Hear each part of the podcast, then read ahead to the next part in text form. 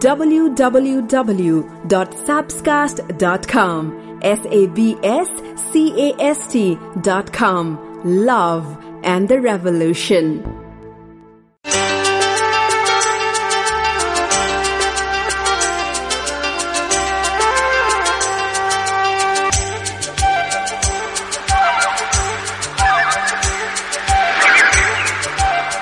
जब म रिसाउँछु तिमीले मलाई यसरी फकाउँछौ कि? कहिले काहीँ त यस्तो मन लाग्छ बिना कारण नै रिसाइदेऊ। के गर्ने? यो माया भन्ने चिज। खै? कस्तो कस्तो। यो धडकन बढ्दैछ हरदम यस्तो किन? सुस्तयो कदम बढ्दैछ हरदम यस्तो किन। किन धडकन तेजले।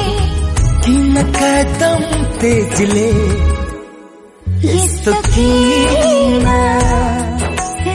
यो धडकन। बढ्दैछ हरदम यस्तो किन।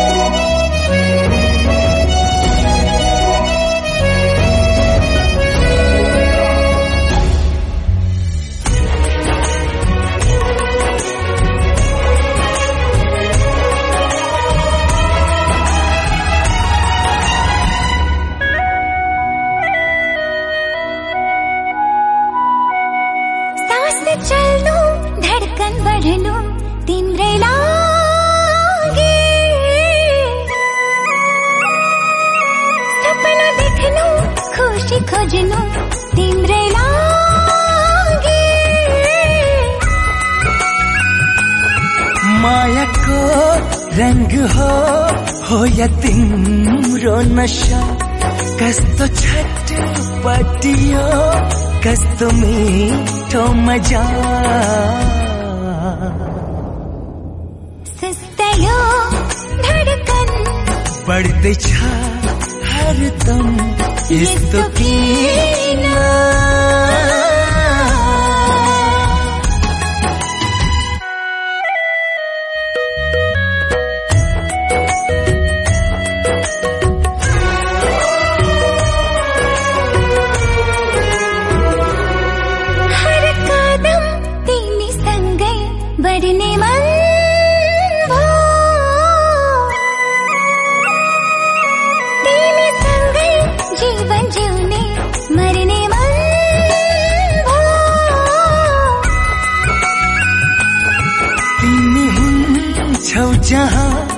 मन हुन्छ त्यही तिमी बिना यो मन मान्दैन कहीँ। सुस्तयो धडकन। बढ्दैछ हरदम यस्तो किन एक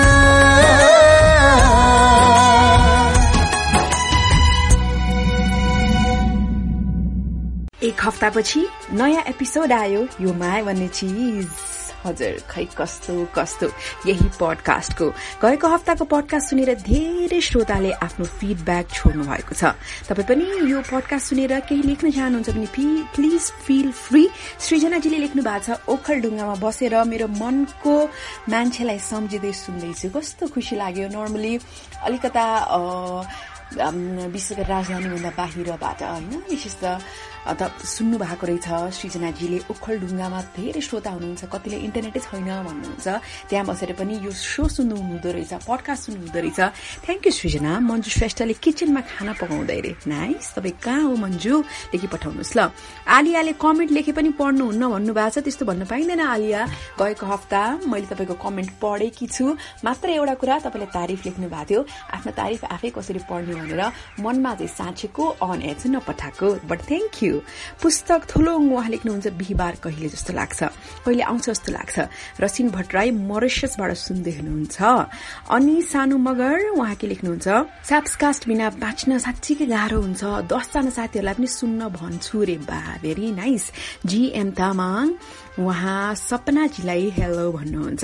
सरस्वती सिंह उहाँ लेख्नुहुन्छ best wishes Deepak crazy guy लेख्नुहुन्छ nice episode and nice stories Reshma Lama लेख्नुहुन्छ सधैँ सुन्छु सन्तोष चौधरी लेख्नुहुन्छ स्कुल लाइफको याद आउँछ यो सुन्दाखेरि। त्यति पहिलादेखि सुन्थे भनेर। अब मायामा झुक्नु कुनै ठुलो कुरो होइन।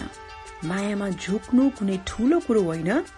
किनभने घाम पनि त डुब्छ चन्द्रमाको लागि। कि कसो? तर सधैँ चाहिँ झुक्नुहुन्न है।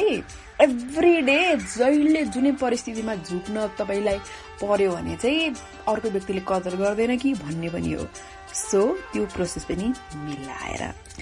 अब म बताउन चाहन्छु कि यस्ता कुराहरू यस्ता कुराहरू जुन तपाईँले दसवटा कुराहरू जुन गर्नुभयो भने एकअर्काको एकदम नजिक आउनुहुनेछ यस्ता एकदमै इन्टिमेट कुराहरू जसले तपाईँहरू दुईजनालाई नजिक ल्याउनेछ म बताउन चाहन्छु। विशेष गरेर जब सम्बन्धमा भइन्छ तब लभ हर्मोनको नाम अक्सिटोसिन हो यो चाहिँ एकदमै ओभरफ्लो भइरहेको हुन्छ होइन? सानो कुराले पनि स्मल थिङ होइन? पनि एकदमै प्रभाव पार्छ त्यो हर्मोनलाई बढाउनको लागि। सो म तपाईँलाई दसवटा कुरा भन्न चाहन्छु। जुन आफ्नो सम्बन्धमा ल्याउनु भयो भने तपाईँहरू एकअर्काको झन्नै नजिक आउनुहुनेछ। नम्बर वान हात पक्रिनु पर्यो। गरिना कपुर ऐश्वर्या राईमा के हो कमन थाहा छ? उनीहरू आफ्नो हस्बेन्डसँग निस्किँदाखेरि जहिले पनि हात पक्रेर निस्केका हुन्छन्। त्यो भनेको चाहिँ देखाउन खोजेको पब्लिकमा भन्दा पनि यसरी हात पक्रिनुले चाहिँ के देखाउँछ भने म तिम्रो साथमा छु भन्ने त्यो कन्फिडेन्स बुस्ट गर्छ। त्यसरी सम्बन्धमा यसरी हात पक्रेर अघि बढ्न एकदमै आवश्यक छ र स्विट पनि छ। त्यस्तै पकाउने कुरा है यो पकाउन पनि एक प्रकारको थेरापी हो रे। मिठो मिठो परिकारहरू मुभी हेर्दै किताब पढ्दै आफ्नो मन परेको ठाउँमा बसेर पकाउनु यो प्रोसेसले पनि दुईजना नजिक लिएर आउँछ। त्यस्तै एकदम सिली सिली कुराहरू गर्ने के? सानोमा गेम खेलिने कुनै गेम हुन सक्छ त्यत्तिकै जिस्किने हुन सक्छ त्यसै जिस्किने कुरालाई चाहिँ एकदम रिलेसनसिपमा ताजा राखिराख्नुहोस् जसले सम्बन्धलाई एकदमै नजिक बनाउँछ। अर्को चाहिँ मस्त निदाइदिने ए दिनभरको टेन्सन हुन्छ के के के के हुन्छ? दुईजना आनन्दले निदाउन पाइयो मजाले भने त यो पनि this is a very nice thing अर्को चाहिँ जस्ट जे हो त्यो आफू हुने र हुन दिने। उसलाई त्यत्तिकै जे पाए लुगा लाएर बस्न मन लाग्छ होला। त्यत्तिकै अल्छी भएर बस्न मन लाग्छ होला। त्यत्तिकै नगरिकन नेट मात्रै चलाएर। बी उसलाई जे हो जो हुन पाउँछ नि ऊ साँच्चैको त्यो सम्बन्धमा खुसी पनि हुन्छ। उसलाई त्यत्तिकै छोडिदिनुहोस्। अर्को चाहिँ एकदमै मनको नजिक हुने खालको कन्भर्सेसन गर्नुहोस् न। कतिपय अवस्थामा एकअर्काको मनको कुरा भावना जब व्यक्त गरिन्छ एकदम पानी जस्तो कुराहरू सफा हुन्छ त्यसले सम्बन्धलाई प्रगाढ बनाउँछ दुईजनालाई झन् नजिक बनाउँछ। नम्बर सेभेन चाहिँ जे भयो सकियो क्या है पुरानो कुराको फाइट गरेर पुरानो कुरा ल्याएर के हुनेवाला छैन। विगतलाई फगेर नम्बर एट एक अर्कालाई तपाईँले के गर्नु पर्यो? राम्रो गर भनेर प्रोत्साहन दिनु पर्यो। स्विमिङ जाने हो कि हाइकिङ जाने हो कि साइक्लिङ जाने हो कि वा उसलाई उसको होमवर्क गर भन्ने हो कि वा काममा अघि बढ भन्ने हो कि प्रोत्साहन दिइरहनुहोस्। र सेकेन्ड लास्टमा मनको कुरा सुनिदिनु पर्यो। हामी सल्लाह मात्रै दिइहाल्छौँ। उसको कुरा नसुनिकन आफ्नो मात्रै कुरा थोपर्छौँ। बसेर राम्रोसँग कुरा सुनिदिनुहोस् त अनि हेर्नुहोस् त सम्बन्धमा त्यसले ल्याउने जादु र लास्टमा परिवर्तन भन्ने कुरो एकदमै आवश्यक छ बुझ्न पर्यो। सम्बन्धमा पनि कहिले काहीँ के के कुराहरू परिवर्तन हुन्छ? ठाउँ परिवर्तन हुन्छ होला। मान्छे र माया परिवर्तन हुनु भएन होइन? ठाउँ परिवर्तन हुन्छ होला। एकअर्काका विचारहरू परिवर्तन हुन्छन् होला होइन? सिनारियो परिवर्तन हुन्छ होला। काम परिवर्तन हुन्छ होला। सो त्यो परिवर्तनसँग तपाईँ अघि बढ्न सक्नु पर्यो सिक्न पर्यो। र यति दसवटा कुरा आफ्नो रिलेसनसिपमा तपाईँको हकमा पोइन्ट आउट गर्नुभयो। कतिको गर्नुहुन्छ? टिक गर्दाखेरि टेन टेन आउँछ कि आउँदैन। वेल आई होप आउँछ। यदि गर्न सम्बन्ध त यस्तो मजबुत हुन्छ कुनै ग्लु नै चाहिँदैन। मात्रै तपाईँ र उसको फेस र मनमा ग्लो नै ग्लो होला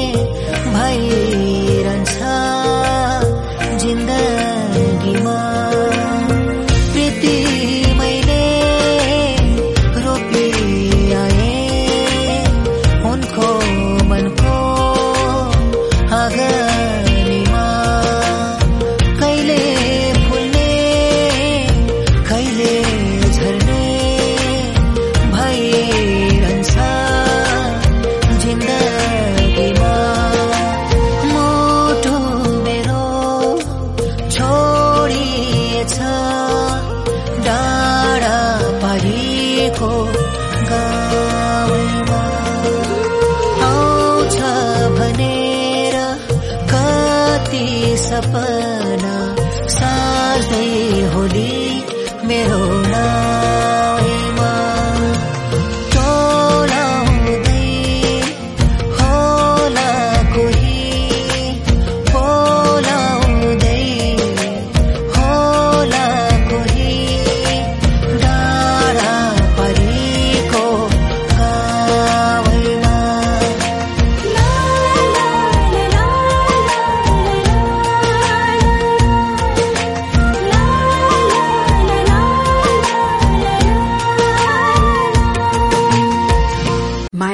आउँदैछ। कहाँ बसेर सुन्दै हुनुहुन्छ? लेख्नुहोस्। कस्तो लाग्दैछ त्यो पनि?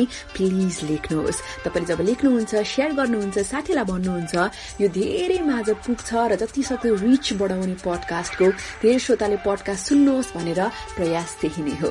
डब्ल्यू डट त्यही वेबसाइटबाट सुन्न सक्नुहुन्छ। आइफोन चलाउनुहुन्छ भने त्यसमा पडकास्ट भन्ने एपै हुन्छ। त्यहाँ गएर सर्च गर्नुहोस् सबिना कार्की वा होइन एन्ड्रोइड अरू अथवा अरू डिभाइस चलाउनुहुन्छ भने साउन्ड क्लाउडबाट सुन्दा हुन्छ वा वेबसाइटबाट सुन्दा पनि हुन्छ। तिम्रो अंगालोमा बाँधिएर वा भनौँ तिम्रै अंगालोमा बाँधिएर वा तिमीलाई अंगालो हालेर तिम्रै गुनासो गर्ने मन छ। सायद त्यसैले होला यो माया भन्ने चिज खै कस्तो कस्तो। अब माया मानी यो जात भातको कुरा आउँछ उमेरको कुरा आउँछ। तर साँच्चीकै माया गर्नेहरूलाई न जात भातले रोक्छ न उमेरले नै रोक्छ। चोखो माया के हो भनेर अमेरिकाको एक जोडीले अहिले यस्तो खालको उदाहरण दिएका छन्। खासमा उन्नाइस वर्षका तन्नेरी केटा र बहत्तर वर्षकी बेहुली। सुन्नुहोस् यो स्टोरी रियल स्टोरी हो। यो चाहिँ उन्नाइस वर्षका एकजना युवकले आफूभन्दा त्रिपन्न वर्ष जेठी महिलासँग विवाह गरेका छन्। हजुर आमा उमेरकी महिलासँग विवाह गरेका छन्। के भएको रहेछ भन्दाखेरि गेरी हार्डवर्क यो चाहिँ केटाको नाम अल्मेडा यो चाहिँ केटीको नाम। दुई वर्ष अगाडि उनीहरूको चिन्तान भएको रहेछ। त्यो बेलामा सत्तरी वर्षकी थिइन्। केटी चाहिँ अनि केटा चाहिँ जम्मा सत्र वर्षका होइन? खासमा अल्मेडा यानि कि जो महिला उनको छोरा रोबर्टको मृत्यु भयो। त्यसपछि अन्तिम संस्कारका बेलामा चाहिँ दुईजनाको भेट भयो केटा र केटीको भेट भयो। अनि रोबर्ट जो मृत्यु छोराको कुरा गर्दैछु उनकी पत्नी लिसाले चाहिँ एउटा पारिवारिक कार्यक्रममा आफ्नी सासू अल्मेडासँगै गेरीलाई पनि बोलाएपछि दुवै बीच फेरि भेट भयो। त्यस बेला गेरी चाहिँ भर्खरै सतहत्तर वर्षीय प्रेमिकासँग ब्रेकअप गरेर बसेका रहेछन्। अनि अल्मेरासँग भेट भएर चिन्जान हुँदाखेरि नि गेरीले सोचेका थिए कि अब उनको जीवनमा आउने महिला भनेको उनै हुन्। त्यति बेलामा अल्मेरा छ बच्चाको हजुरआमा पनि भनिसकेकी थिइन्। गेरीले अल्मेरासँग आफ्नो मनको कुरा खोले। अब त्यत्रो मतलब एज डिफरेन्स होइन? तर पनि अब सम्बन्ध अघि बढ्ने देखेपछि यता केटीले उनको नाम अल्मेरा उनले पनि नाइ नास्ति गर्ने कुरा भएन। अन्त त के भयो? दुई हप्ताको रोमान्स पछि उनीहरूले विवाह गरे। त्यो बेलामा जम्मा दुई सय डलर खर्च भएको थियो। सो दुई वर्षपछि अहिले अल्मेराको उमेर बहत्तर वर्षको छ ग्यारी उन्नाइस वर्षका भएका छन्। अन्य जोडी भन्दा उनीहरू पनि खुसी भएको कुरामा के पनि कम छैन। अनि अल्मेरा भन्छन् तपाईँ कोहीसँग माया गर्नुहुन्छ भने उमेर त त्यो केवल आँकडा मात्रै हो भनेर। यता केटा चाहिँ के भन्छन् उनलाई चाहिँ कहिले पनि यङ यङ केटीहरूप्रति आकर्षण भएन अरे अनि त्यसपछि मेरो लागि त जो मेरो श्रीमती छिन् उनी एकदमै राम्रो असल श्रीमती हुन् भनेर चाहिँ उनको भनाइरहेछ यस्तै कुरा सुनेर लाग्छ। भन्नुहोस् त के? तल कमेन्टमा लेख्नुहोस् है तपाईँलाई के लाग्छ? हावाको चिसो झोकाले तिम्रो सुवास आयो।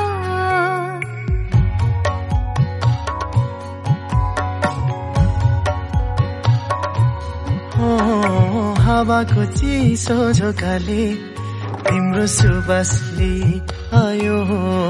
तिम्रै मायाको मिठो मन्द मन्द मधुमासले आयो। हावाको चिसो झोकाले तिम्रो सुवास लिई आयो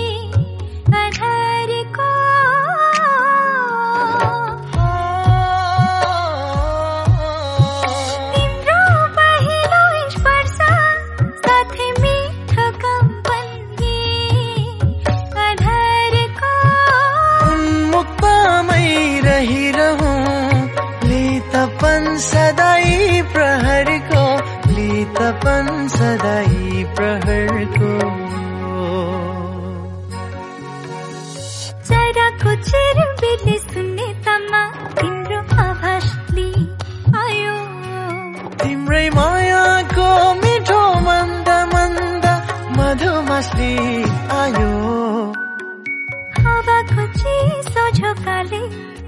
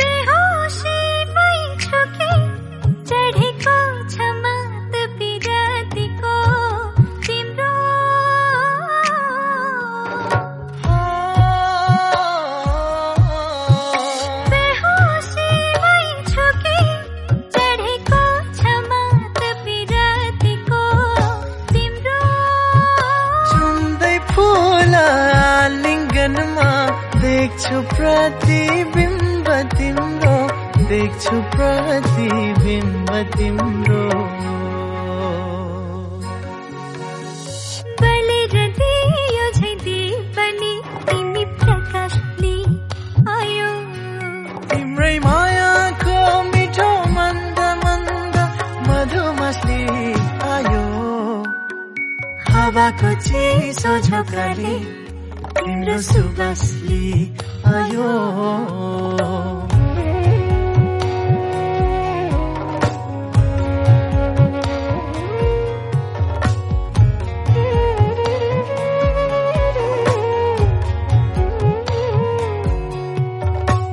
यो माया भन्ने चिज कस्तो कस्तो? आफ्नो अनुभवमा आफ्नो भोगाईमा मान्छेले परिभाषित गर्छ मायालाई। केटी मान्छेलाई एउटा कुरा भनौँ है त्यो केटालाई कहिले पनि धोका नदिनु।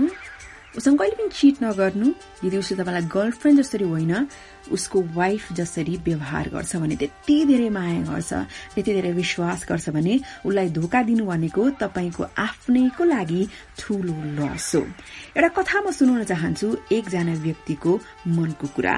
उनले के भनेका छन् भने हिजोको कुरा हो मैले मेरो साथी भेटे। छब्बीस वर्षपछि मैले मेरो साथी भेटेको।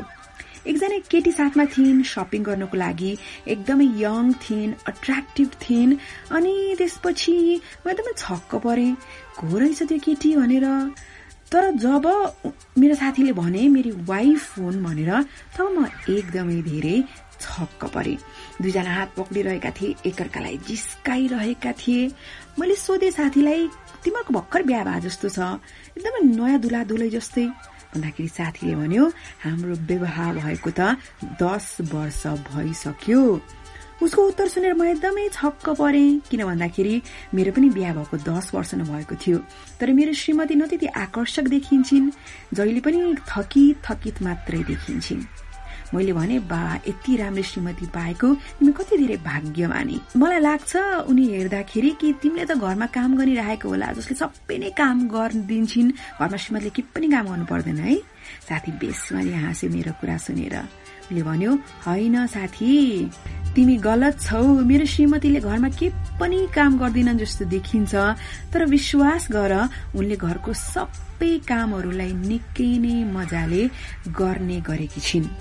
अनि म झन् छक्क पर्दा मैले सोधेँ तर मेरो श्रीमती चाहिँ किन एकदम तिम्रो भन्दा अलग देखिन्छन् त हुन सक्छ किनभने म त मेरो श्रीमतीको लागि एकदमै ससानो कुराहरू गर्ने गर्छु त्यही भएर जस्तै काममा जानुभन्दा अगाडि जहिले पनि म उसँग कुरा गर्छु उनको मायाले उनलाई म चुम्छु उनी कतै बाहिर गएकी छिन् पानी परिरहेछ भनेदेखि म उनलाई लिन पनि जान्छु जब उनको जुत्ताको लेस लुज भएको हुन्छ म त्यो जुत्ता बाँधिदिन्छु लेस बाँधिदिन्छु। जब एकदम थाकेकी हुन्छन् उनको ढाड मसाज गरिदिन्छु उसको घाँटी मसाज गरिदिन्छु। अनि कुनै कुनै कुरा उनले भन्न लागेकी हुन्छन् उनले भन्नुभन्दा अगाडि नै उनको कुरा म बुझिदिइहाल्छु। साथीको कुरा सुनेर म सोच्न म एकदम बाध्य भएँ र साथीको फोन नम्बर लिएर म घरतिर लागेँ। अनि मेरो दिमागमा एउटा प्रश्न चलिरह्यो म कस्तो खालको श्रीमान हुँ भनेर? म परिवारको लागि काम गर्दैछु तर परिवारलाई मैले समय र ध्यान दिएको छु त। म हतार हतारले काममा दौडिन्छु श्रीमतीलाई भाइ भन्न पनि भ्याउँदिनँ। मैले कहिले पनि उनको जुत्ताको लेस बाँधिदिएको छैन जब उनको लेस लुज भएको हुन्छ। कतिपय अवस्थामा त मैले उनलाई गाली मात्रै गरेको छु कराएको चिच्चाको मात्रै छु। अनि मैले त्यो सबै सम्झिँदा महसुस गरेँ कि ऊप्रतिको मेरो भावना त मैले व्यक्त नगरे कति भएछ। घरको काम बच्चा बच्ची ती सबैमा उनी बिचरा कति धेरै थाकेकी हुन्छन् होला। त्यो सम्झेर मलाई घर गएर श्रीमतीलाई बेसमारी अँगाल्न मन लाग्यो र भन्नु मन लाग्यो प्रिय आइएम सरी मलाई माफ गरिदियो। मेरो साथीलाई धेरै धेरै धन्यवाद। अब बल्ल मैले बुझेँ। राम्रो असल सम्बन्ध र विवाहमा खुसी हुनको लागि त श्रीमतीको सन्तुष्टि अनि उनी राम्रो देखिन उनी मनबाट खुसी हुन कति धेरै आवश्यक रहेछ।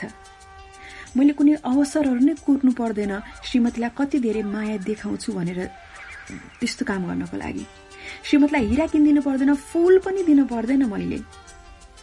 मात्रै उनी चाहन्छन् मेरो तर्फबाट माया अनि उनीप्रतिको ध्यान। हामीले एक व्यक्तिलाई मात्रै विवाह गर्दैनौँ तीन व्यक्तिलाई विवाह गर्छौँ। नम्बर एक जो उनीहरू हुन्छन् भन्ने उनीहरूलाई लाग्छ। नम्बर दुई जो उनीहरू असलीमा हुन्छन्। र नम्बर तीन जो उनीहरू हामीसँग विवाह गरेपछि परिणत हुन्छन्।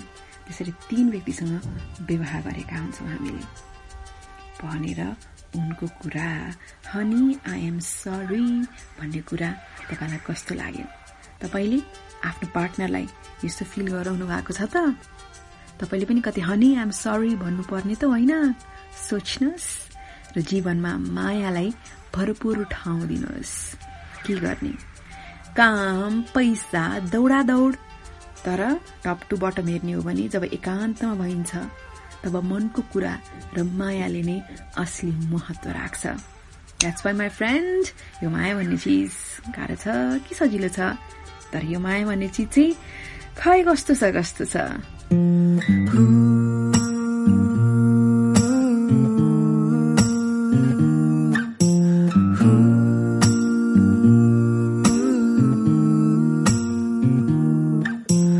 आकाशैमा नौलाखे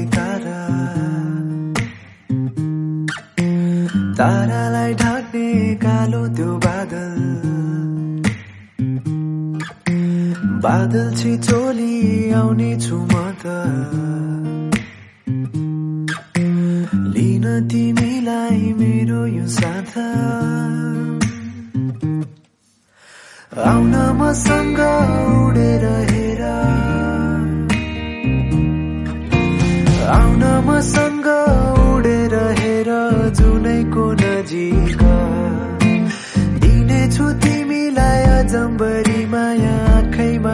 राखेर सजाउने छु मेरो मुटुको माझ अङ्गालो खोलेर। तिमी थामिदेऊ हात नछोड साथ बोलिदेऊ मायाका दुई मिठा बात। आउन आऊ मसँग गाऊ आँखा उघारी हेर मलाई तिम्रो नजिकै छु नि मुटुमै राख अङ्गाल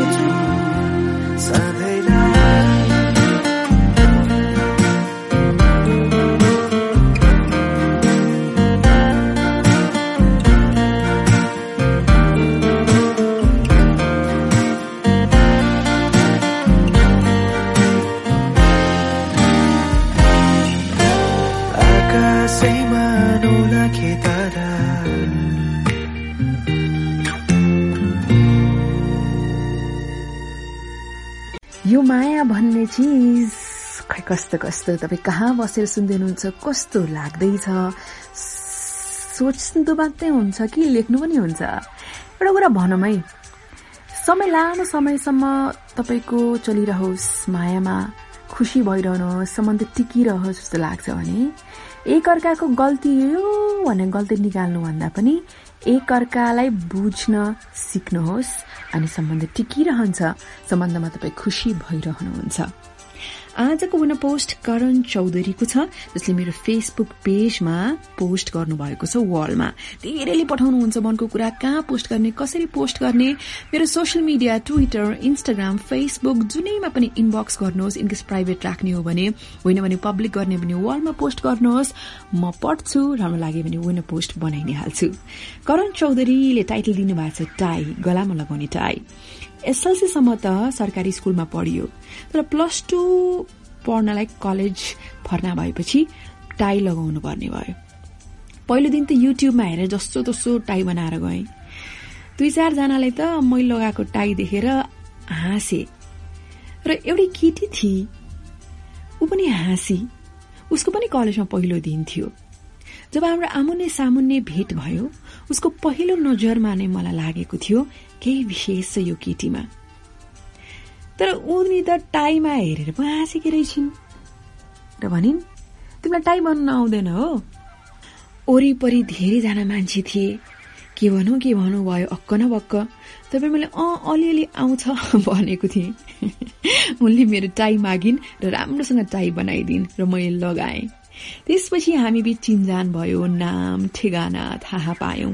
त्यो दिनमा एकदमै खुसी थिए किनकि कलेजको पहिलो दिन पहिलो साथी बनाएकोमा।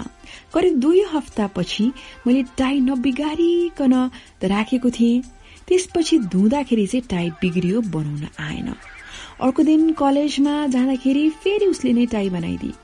त्यही सिलसिला लामो समयसम्म चलिरह्यो। मलाई एकदमै खुसी लाग्थ्यो जब उसले मेरो टाई बनाइदिन्थे। एकअर्कासँग झन्झ नजिकिँदै गयौं। केही दिनपछि टाई बनाउन आफै जाने। बस उसको अगाडि चाहिँ तर नजाने जस्तो गरे बस्थे किनकि हामी दुई बीचको माया त्यही टाईमा बसिसकेको थियो। कहिले काहीँ रिसाएर भन्थे यत्तिका दिन भइसक्यो अझै टाई बनाउन आउँदैन है। मन मनमा जवाफ दिन्थे तिमीले बनाएर लगाइदिएको टाईमा त्यो माया छ। जुन माया म अरू कसैमा पाउँदिन। मलाई त्यो दिन अझै पनि याद छ जुन दिन मैले उनीलाई मायाको प्रस्ताव राखे। हाम्रो इलेभेनको फाइनल पछि मैले प्रपोज गरे उसले मेरो प्रपोजल एक्सेप्ट पनि गरे। त्यसपछि कलेजमा हामी प्रेमी प्रेमिकाको रूपमा चिनिन थाल्यौं। प्लस टू सकियो ब्याचलर शुरू भयो हाम्रो सम्बन्ध झन्झन गाढा हुँदै गयो। मेरो घरको परिस्थितिले एकदमै नाजुक भएको कारण बीबीएस सेकेन्ड इयर पढ्दा पढ्दै मैले शहरभन्दा बाहिर जानुपर्ने भयो। उनी धेरै रोइन् कराइन् रोक्न खोजिन् तर मैले सम्झाउँदै भने केही दिनको कुरा त हो नि।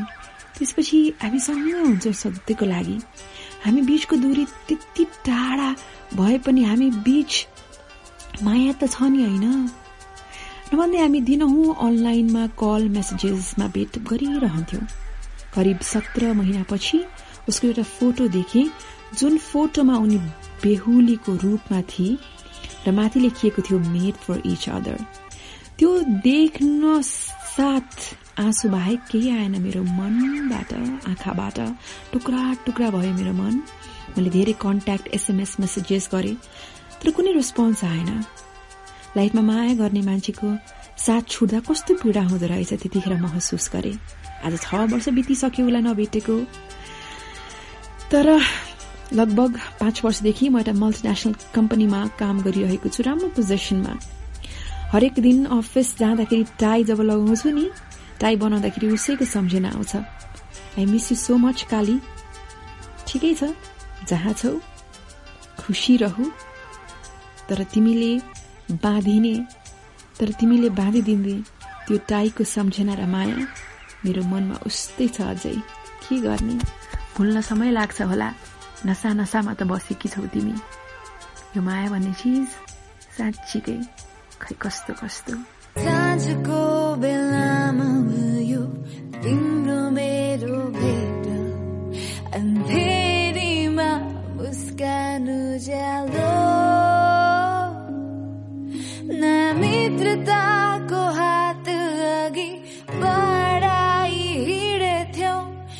खुसीका पल त्यो पलमै विलिन भयो प्रयास गर्दैन गरेको